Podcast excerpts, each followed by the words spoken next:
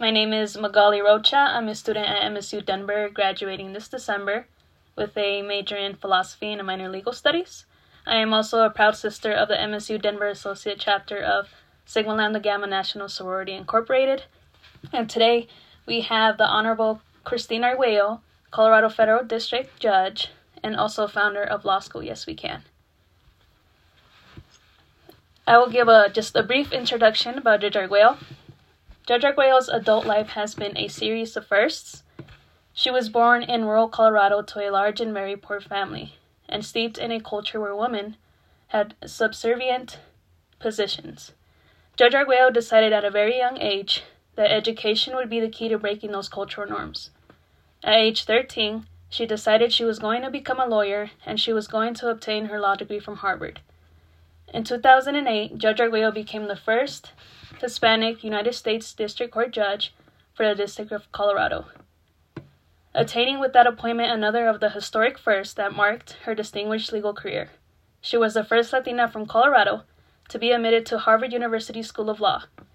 She was the first Hispanic to be promoted to a partner at one of the then Big Four law firms in Colorado. And she was the first Latina to be tenured and promoted to full professor at University of Kansas School of Law. In 2020, sorry, in 2000, Judge Arguello became the first Hispanic Chief Deputy Attorney General for Colorado. She was then appointed to the United States District Court bench, where she works hard to meet the court's missions of serving the public by providing a fair and impartial forum that ensures equal access to justice in accordance with the rule of law, protects rights and liberties of all persons, and resolves cases in a timely and efficient manner. Judge Arguello's passion is mentoring students and young adults, assisting them in becoming the next generation of leaders. In 2014, Judge Arguello created Law School Yes We Can, a law school pipeline mentoring program in which college students interested in becoming lawyers are paired with three mentors, provided with skill building and exposure programming, and awarded scholarships to pay for an intensive LSAT prep course. The end goal of Law School Yes We Can is to level the playing field and assist the students in gaining acceptance into the law school of their choice. Judge Arguello has received numerous eh, numerous honors and awards for the many glass ceilings she has shattered, and for the work she has done to provide guidance and inspiration to those who wish to enter the legal profession. She has been inducted into both the Colorado Latino Hall of Fame in 2019 and the Colorado Women's Hall of Fame in 2014. More recently, she received the Judge Wiley Daniel Lifetime Achievement Award from the from the Center of Legal Inclusiveness in 2021.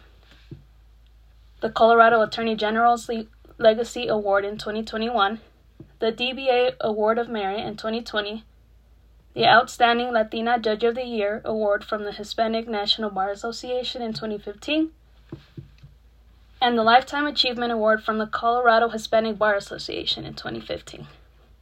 And today we are honored to have Judge Arguello to speak about her journey, the importance of education, diversity, and being the first of many. So, again, I'll ask you again, Judge, how are you doing today? Doing well, Magali. Thank you for having me, and thank you all for showing up on a Thursday evening. So, so do you want do you want to ask questions, or do you want me just to talk? Yes, I actually have five questions that okay revolve around our five principles, which are academics, community service, cultural awareness, social interaction, and morals and ethics. So, the first question, and we all came into agreement that we just want to know like, what steps did you take to go to law school?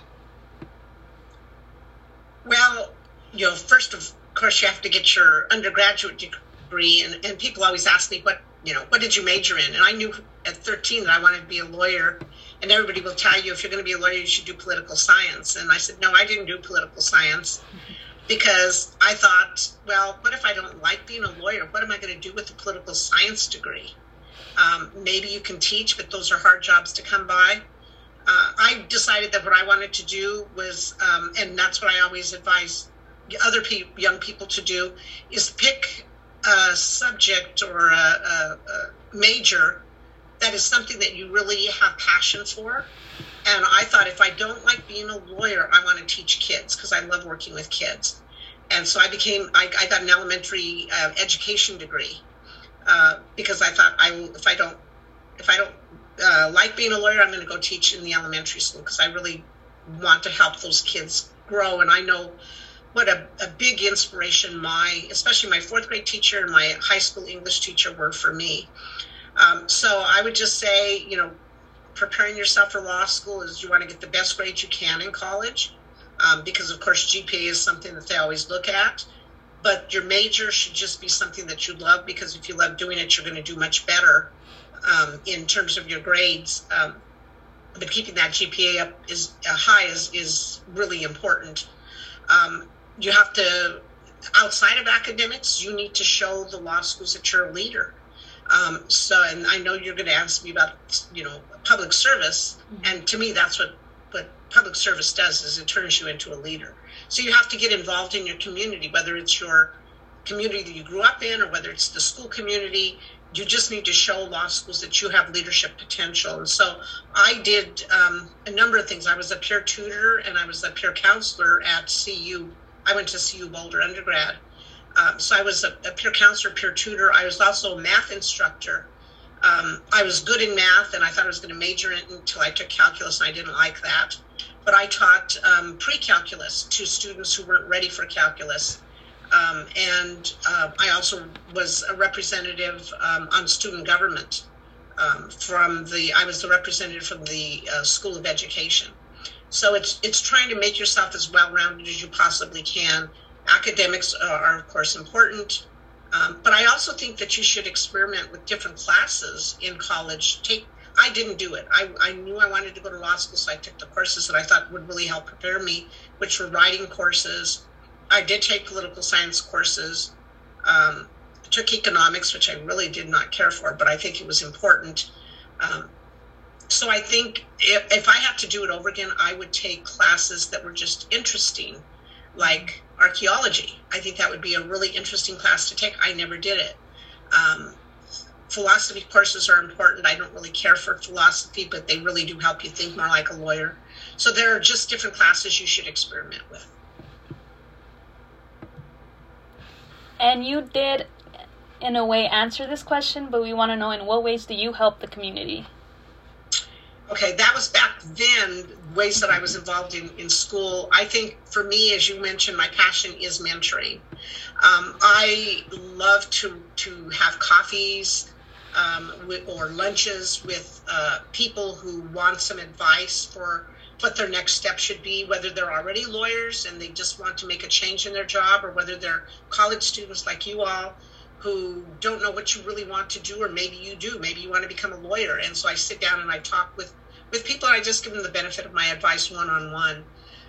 last week, I was um, I met a young lady from CU. She is one of the tri execs at CU Boulder, and um, she became a finalist for the um, oh Rhodes Fellowship, and um, I was just talking to her at a dinner that I went to, and she wanted to have coffee with me, and then she just found out the day before she had coffee with me that she was a Rhodes uh, finalist, and I told her I used to be the chair of the Rhodes uh, uh, selection committee, so we actually did a uh, mock interview um, practice round with her because her interview is going to be this Friday.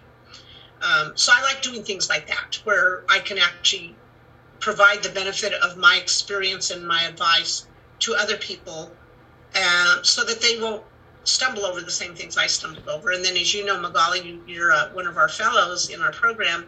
Um, my other passion is Law School Yes We Can, which is my way of trying to diversify the legal profession by making sure that we expand the pipeline uh, of, of students of color and low income students and first generation students. We make that pipeline as big as possible from college into law school.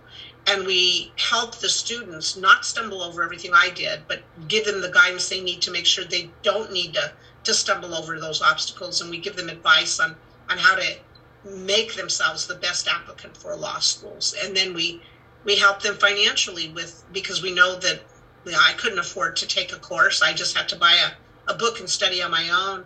And we know that the, the law school admissions test is one of the most important um, barriers. It's one of the, the biggest barriers to um, students who are first generation low income or diverse getting into law school because you have to pass that exam with a certain score or you're not going to be admitted into many uh, the law schools maybe of your choice so we actually provide a scholarship which is about $1500 between $1500 and $2000 in value uh, to pay for the law school admissions um, uh, test prep program so those are some of the things i do thank you and we all know that you were the first Latina from Colorado to be accepted into Harvard Law. So, can you tell us more about your experience as you're arriving into yeah. predominantly white population at Harvard Law? Not only predominantly white, but predominantly rich, you know, their upper income.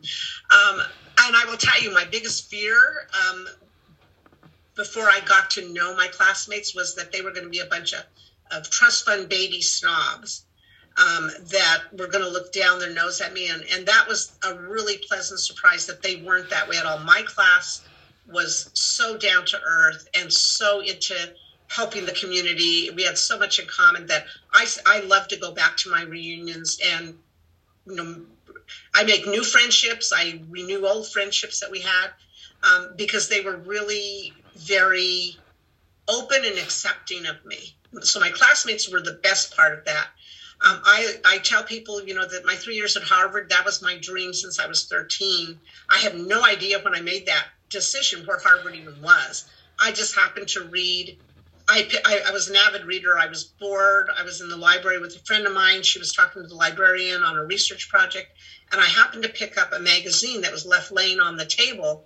And this is where I think I, I talk a lot about serendipity and God's blessings because I think that that was both serendipity, which is fortunate happenstance, and God's blessings um, to guide me in this way. Because uh, I picked up this magazine and I leafed through it, and in it was an article on lawyers and law schools. And before I read that article, I had no idea I could even become a lawyer. It, it hadn't even entered my mind because I'd never met a lawyer but I read that article and it, it got me thinking, you know, it, it talks about how lawyers make change in society. And I said, I, I want to impact society.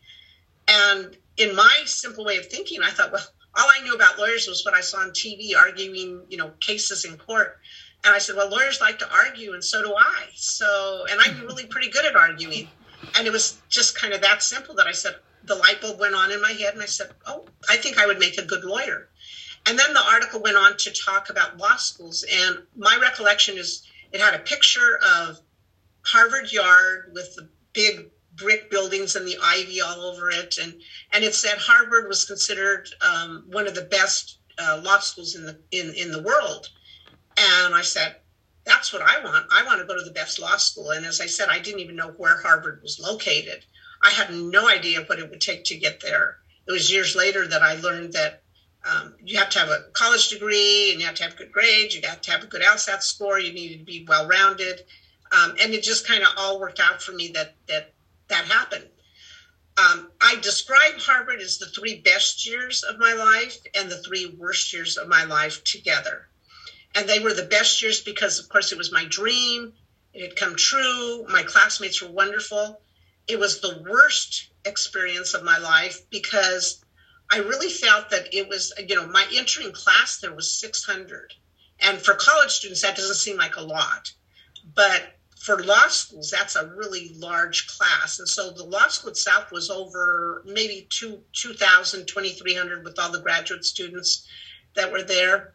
And I felt that the faculty really didn't care about me except that I was paying for their salaries with my high tuition. Um, and it was a really hard lesson because I had always, you know, God gave me a little bit of a brain. I'm not a genius. I work really hard for the grades that I got. But it had always been the case that if I didn't get the top grade the first time, I would just study a little harder or I'd talk to the professor figure out what I did wrong. I could always set the curve the second time. And I got to Harvard and all of a sudden I was mediocre. I mean, all all the people who get into Harvard are high achievers, hard workers. Um, some of them are true geniuses. And I, I just couldn't crack the code of law that first year. And I got my first C ever in my life at Harvard. And to me, a C was an F. I mean, I was a total failure when I got that C. And I thought I had aced that exam. Um, and so I, I learned a really important lesson. My husband let me uh, pout and cry and feel sorry for myself the first day. And when I got up to do that the second day, he said, Enough. Uh, he said, Did you know that material? And I said, Yes, I did. And that's why it hurts that I got this grade that I just don't understand how I got such a, a low grade. And he says, Well, Christy, if you knew the material, when you get out to be a lawyer, that's all that counts is that you knew the material, you'll go out and represent people, and you will do a good job. And the grade is not important. He said, What does it matter what your law professor thought? And you know, up until that point, it had always been about the grades because everything's about GPA. Um, and I thought about that and I thought, wow, such simple thought, but it's true. Um, I did go and talk to my professor to figure out what I did wrong. He gave me an A plus exam, and he gave me that was back when you actually did physical blue books. So he gave me a blue book with an A plus on it, and gave me mine. I went out and he let me compare them for like as long as I, I wanted. And I think I spent about two hours going through it. And I came back and he said, "Did you see the difference?" And I said, "No, I saw the difference between an A plus and a B, but not a C." And he goes, "Well, you missed this one." I said, "No, I didn't miss that. It was just on a, a page." That was down down the the the, the way. Said you missed this point. And i said no that's still that's over here. I just didn't have it organized the way he thought it should be organized and so he didn't give me points for some of the my my answers. So sum it up very short lesson there. It's i had always thought it was important to be the best. And i learned that you can't always be the best that there will always be people smarter than you and there will always be people that are not as smart as you. And all you can do, all you can control is that you give it 100%. And after that, I was content with knowing that I was giving it 100%, even if I couldn't be the top in the class. And, you know, people didn't understand that. They said, what does it matter if you're mediocre? You're with the cream of the crop. And I said, when you're used to being the best and you're in the middle and you're just mediocre, it matters. But I learned to, to understand that it was more about the knowledge than it was the grade anymore. Judge Arguello, we want to know what the most important, what was the most important thing that helped you become a judge? I think, um, you know, when you, especially a judgeship like I have, I'm in the federal court, so I am, I am actually selected by Senate, the two senators from Colorado. My name is sent to the president. Usually, what they do for a vacancy, they'll send three names to the president. Then the president has to select one person and then you have to undergo this intense FBI background check. So they send the FBI everywhere. I mean, they were sending people to talk to neighbors that I knew when I was young, when I was in Kansas. I mean, it was it was amazing how deep they they tread because they don't want to have people who have skeletons in their closet. And so I think that the one thing that helped me the most, I mean, I, I was a good lawyer, I had a good solid reputation, but one of the things I'm most proud of is one of those FBI agents said to a friend of mine after he interviewed her, and she told me, she said, Is this woman for real? We cannot find anyone who will say anything negative about her. And I've always tried to live my life by the golden rule is that you treat others the way you want them to treat you. So I've always been respectful. I've always been courteous. I've always been polite. I've always been nice. I, I truly love people. And so even when I get upset or I'm in a conflict situation, I don't let my emotions get the best of me. I still treat that person, even if I'm upset with them, with the deepest of respect. And that was one of the things that helped me the most because if, if there had been people that came back and said, oh, no, she doesn't have the right temperament for being a judge, I, I very well may not have been confirmed. So that's one thing is just your reputation in the community for being a good person, just being a nice, respectful, professional person. Because one of the concerns they have most about judges is you give them that black robe, and I call it black robitis. Is if you have an arrogant personality anyway, with that robe on, it just exacerbates it. And they don't want people who put that robe on and have the power and authority that a judge judge does to feel that they're better than everybody else. So I think that's number one. Number two is just being a good lawyer. Um, I did always my my best to, you know, when I presented uh, an argument to the judge in court or took a deposition, I was prepared. And I think that, you know, just putting your best foot forward, always being prepared, um, and then being professional um, are the things that really help prepare me most to be a judge. And I will tell you, just this afternoon, I had I just finished a trial. My jury was out deliberating, but I had hearings going on, and and the hardest thing that I have to do are my my sentencings. And I had a this was not a sentencing; it was a change of plea, where you have to advise the defendant of all the rights that he'll be giving up, and you have to make sure that his his plea is, is a knowing plea that he knows what he's pleading guilty to, he knows what the consequences are that I could sentence him to. Um, and we walk through it. And at the very end, I always tell them, okay, your sentencing hearing is going to take place down the road, a few few months from now. There's going to be this report that's going to be done on you by the probation office, and it's going to give me a lot of information about you. But at the sentencing hearing itself, I'm going to I'm sure hear from your lawyer an argument, and I'll hear from the government's lawyer, but you have an opportunity, they call it an allocution. I, I say, sir, you have an opportunity to tell me what you want me to know about you. And it's important for me to know because even though this report is going to tell me a lot of things about, you know, who your parents were, who your siblings were, how you grew up, what your education was, what your criminal history is, what your employment history is, those to me are all just words on paper. They don't really reflect who you are as a person. And I tell them it's important for me to try to understand who you are as a person and why you did what you did. So I said, Will you give a lot of thought to what you want me to know? And you know, that man could not, he's, he was 59. He'd been in and out of the system, but he could not talk to me. He almost cried. And finally, he said, in a very halting voice, he said, Yes, Your Honor. And it was, it was, I looked him in the eye when I said all that to him, and it was just, I think he felt respected and he felt that I really cared about him. And I think a lot of times the defendants that appear before me think that they're worthless, that they are not respected by society, that they really don't have a place. And I try to treat my uh, the defendants who come before me with that respect to let them know that I, I respect them as people. And yes, they may have done something wrong, but I want to try to understand before I impose sentence why they did what they did and, and what they want me to know about them. So I think, you know, that to me is really important um, in terms of that empathy that I have for my fellow man. Thank you, Judge Arguello. And now I want to open the floor for anyone that has questions for Judge Arguello.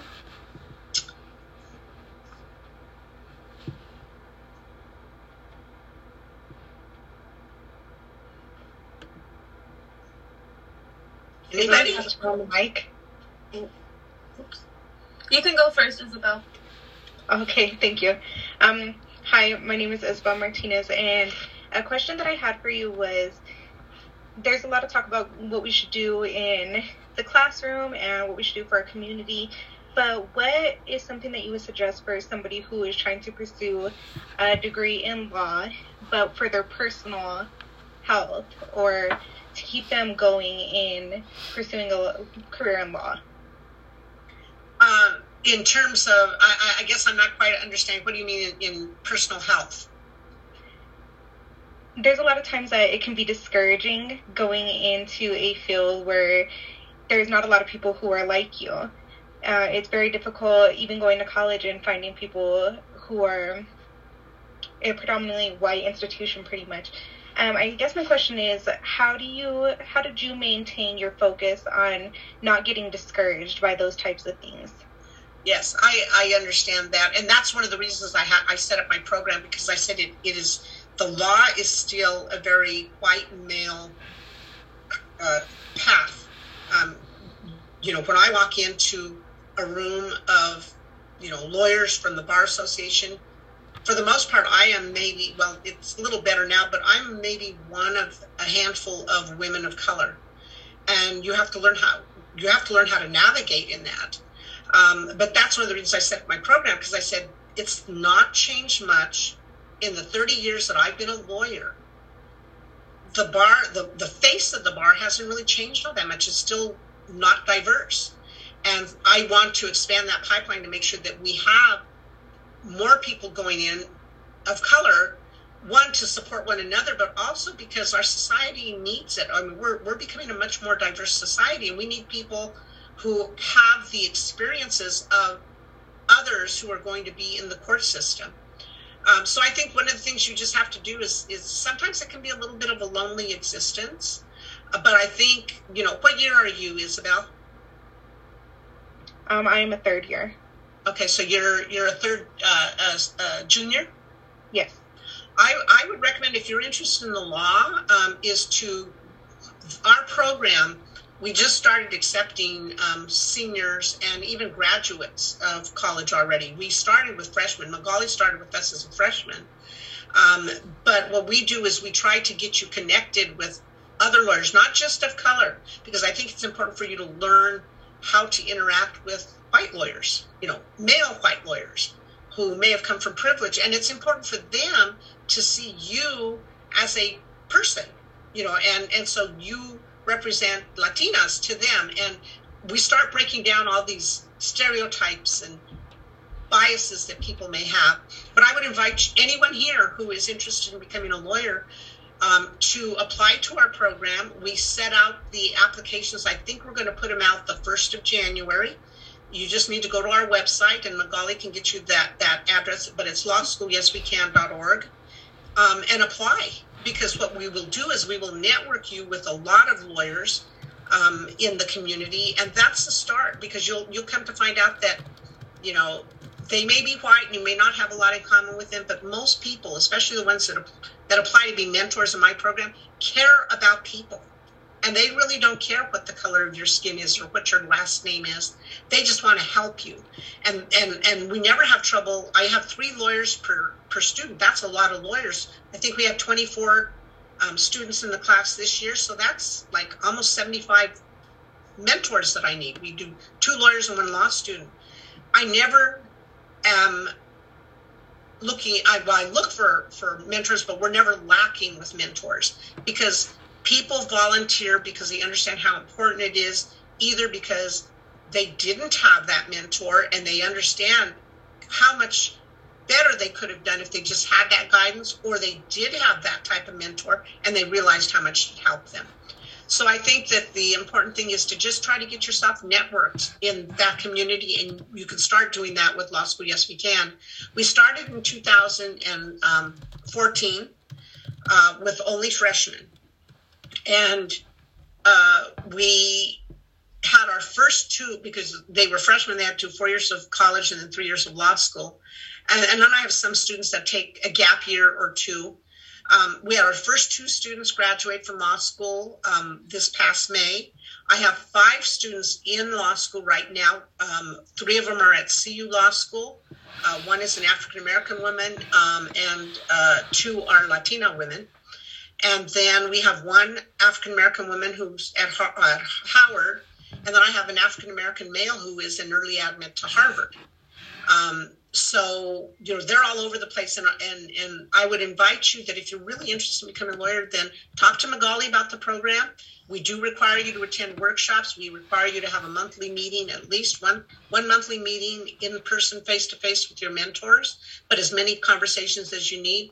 But you will get then the guidance and the mentoring that will help you help ease you into that path and give you exposure to other attorneys that you can then turn to and not feel like you're the only one. Thank you so much. Yeah, I actually have looked into law school. Yes, we can before. I had the plans to apply this year. Great, great. So it, it, it, the application should go up the 1st of, of, January, and you have till the end of February to submit your application. And then, I mean, it's a fairly easy application. You just have to give us some information about yourself, and then you answer five, I think, essay questions that are very easy. It's really more for us to get to know you, know more about you, um, and to see what your writing is like because we need to know how much we need to help you with your writing because what lawyers do is they communicate either uh, verbally or in writing. And so that's part of what the application process is. You need to submit a resume and the application form, and that's pretty much it. And then we decide who we're going to interview, um, and then we decide whether you should be admitted to the program or not. So I would encourage any one of you who are interested in, in becoming a lawyer to to check out the, the website and see if you want to become part of the program. Thank you. We've also worked very hard. Um, uh, our my executive director, I think we have. We, we never had paid internships, and that was one thing I said we need to get paid internships because I said most of the kids who apply to my program who are in it are low income and they have to work their way through college. They don't have the luxury of being able to, if they do, uh, we, we, we impress upon them the importance of internships, especially in the legal field if you want to go to law school. But it's really hard to do unpaid internships. So we have really expanded the number of paid internships. And these are internships that are paying at $20 plus an hour, um, especially uh, for the summer time when you're you're trying to save up money. Um, and then we have a lot of internships with they're not paid, but like with the attorney general's office, so you can learn what they do there. Internships with judges, just so that you can see what lawyers really do. Magali, you had did, have you talked to them about the internship you had? Because you had one of our most prestigious, yeah, the whole year internship. I have not. Yeah, so I was very fortunate enough to get a paid internship at uh, the federal court, and I worked with Judge Arguello. I worked with um, her staff and her lawyers. It was one year, and I think it was still through COVID when COVID was starting out, but it was still an amazing experience. I learned a lot from the U.S. probation to bankruptcy. I worked with a lot of people, met made a lot of great connections with people with really high positions. Yeah, and learned a lot about the federal court system and that, you know, there's so much to it and so many different opportunities. And we were very fortunate to have Magali be, you know, chosen because they only did seven of these across the United States and Magali was selected to be one of them.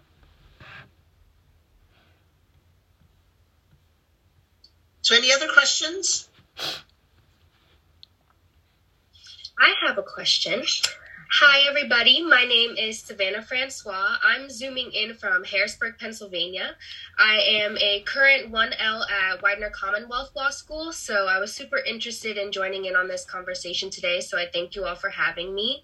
Um, I think my question, something that I've been curious about as my first semester of law school has been happening, is that I've honestly been feeling like I can't advocate for my community and for the um, for like I can't communicate about my heritage the same way that I used to be able to in undergrad. I was an advocate in undergrad and I, I was involved in a lot of cultural organizations and I really was invested in making my community a better place. But I feel like in law school, I don't really have the opportunity to do that. I'm um, edu- I'm one. I'm a part of the law, Latin American Law Students Association, but I feel like because my law school is so small, I don't have that opportunity to advocate for my community in the way that I should. So I guess the question that I have is, what are some ways that law students can become advocates outside of the classroom and outside of that like law space? Well, um, I would say your first year, so you don't get much choice in what courses you can take. You have to take the prescribed number of courses. It won't be to your second year that you get to, to, to have more freedom on that. But I think one way related to law is to get involved in some of the clinics that they have. One that'll give you great practical experience, but it will also, you know, if you're in the defender clinic or you're in the immigration clinic, it helps you represent people that that you can relate to and who need your your your, your help I'm not sure what the population is. What city are you in? I'm in Harrisburg, Pennsylvania, so it's it's pretty diverse. Um, it's not predominantly white whatsoever. There's a lot of people from Nepal, and we have a really high Hispanic population, a really high Asian population. So my area is pretty diverse. So, have you checked in to see what kind of uh, organizations they have, community organizations they have? I know when I was teaching in Kansas, uh, Lawrence was not very diverse, but but you know I could go to Topeka to get involved with some of the Latino groups there. Um, I was actually uh, Inns of Court were just coming into existence, and so as I was the professor at um, KU that was the liaison between the law students and the local bar. And Inns of Courts are great ways to get some mentoring and to get yourself involved um, in in the legal community in the, the, the, the city where you're at. Uh, and I don't know if you've heard of the Inns of Court. And generally, what they do, either your law school will pay for it or the bar will pay.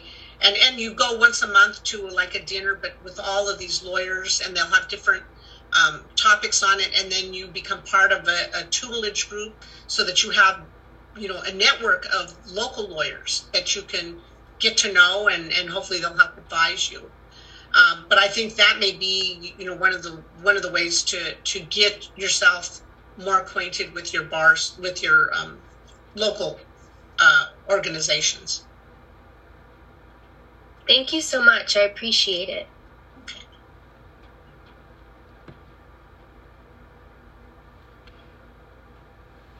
Anybody else? I, sorry, I had a couple questions. I was waiting for the end because I have like three, um, so I apologize.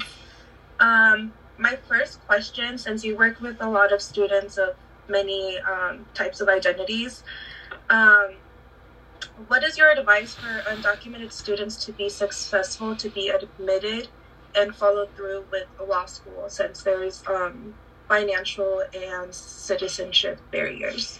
That that was the really the saddest part is we're working on that right now because I had a student who was with our program. He graduated with his undergrad degree. He was in Teach for America for a year. He got admitted to law school, and then he couldn't get the financial aid. And they gave him some scholarships, but he still needed to come up with about seventeen thousand, and he could not borrow the money because he's a DACA student.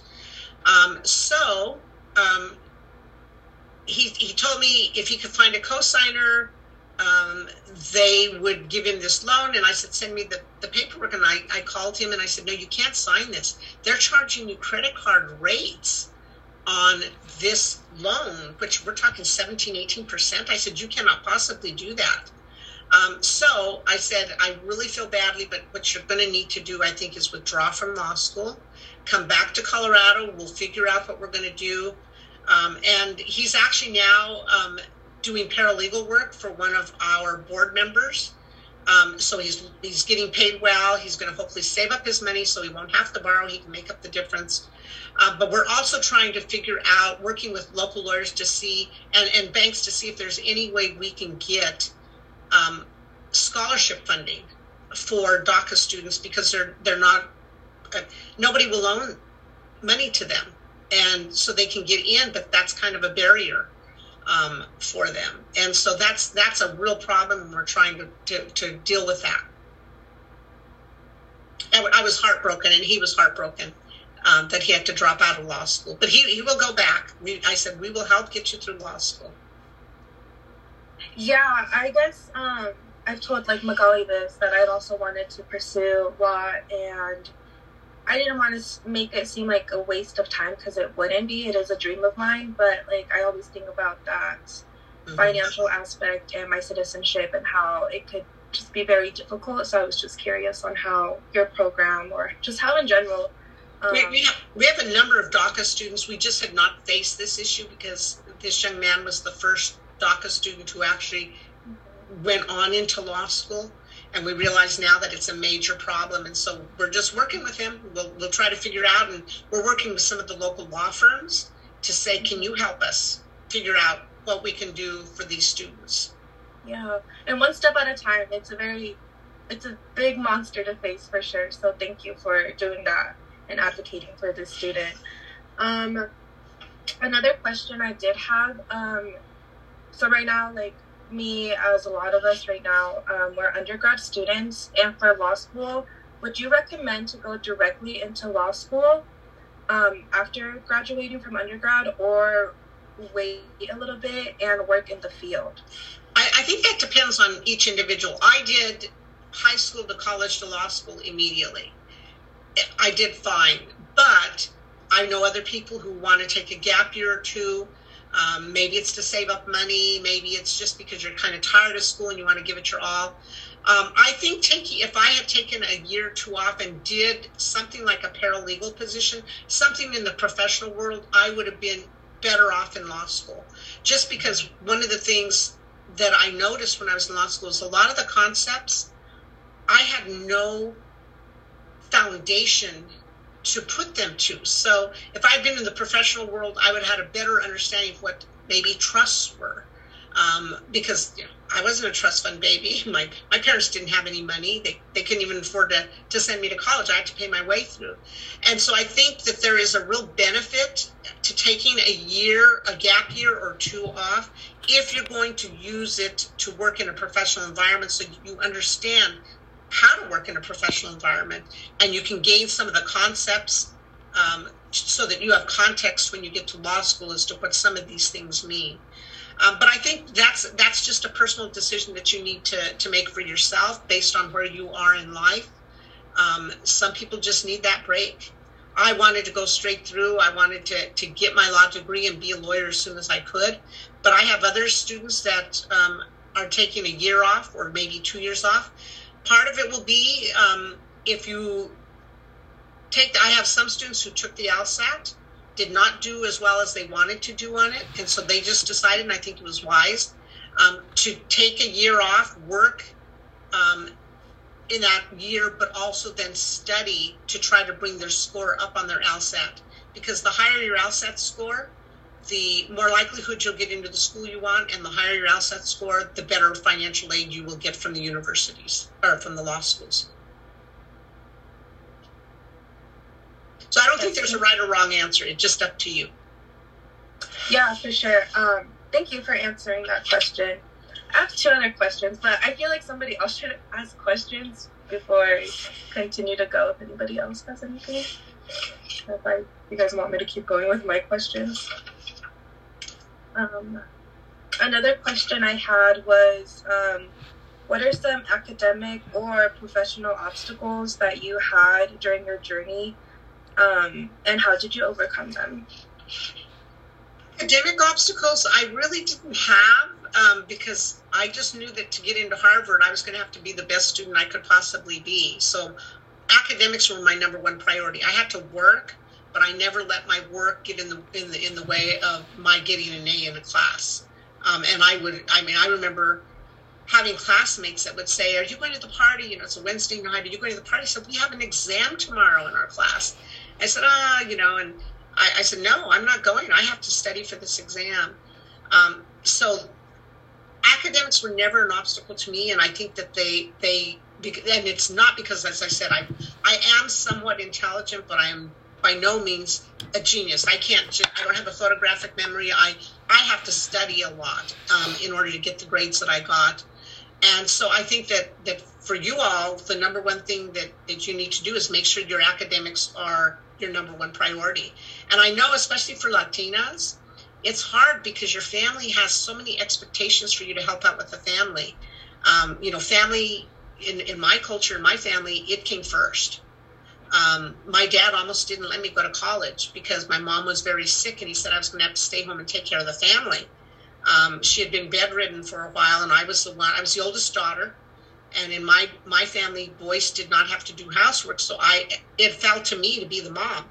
I was the one who you go to work come home make dinner um, and you know then take care of my younger siblings. And my dad a month before i was supposed to go off to college said he thought i don't think you can go to college and i'm like what i could just see my whole future going down the drain and my mom got out of bed she dragged herself out of bed and said no christy's going to go to college the other kids have to step in and help. And so I know that you as Latinos may face a lot of that. And I know some of the kids in our program do. And I, I have to sit down and talk to their parents and say, you know, I'm sorry.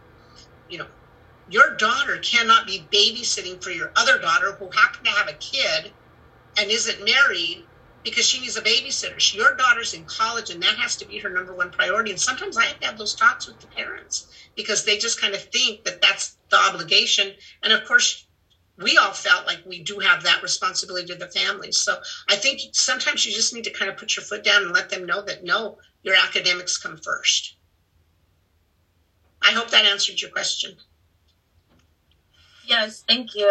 Um, and I think you brought up a great point. Like as a Latina, we have um, just different expectations, like you know, family expectations. So thank you for touching on that. Um, last question that I have is since you're doing such great work and you um, your role is just so big. Um, how do you balance um, like your work and your personal life? Like, how does that look like for you? That's the hardest thing. I I I am such a workaholic. You know, I will I will admit that. And it's always because I always felt like I had to prove myself. Up until the t- my my husband died almost 3 years ago.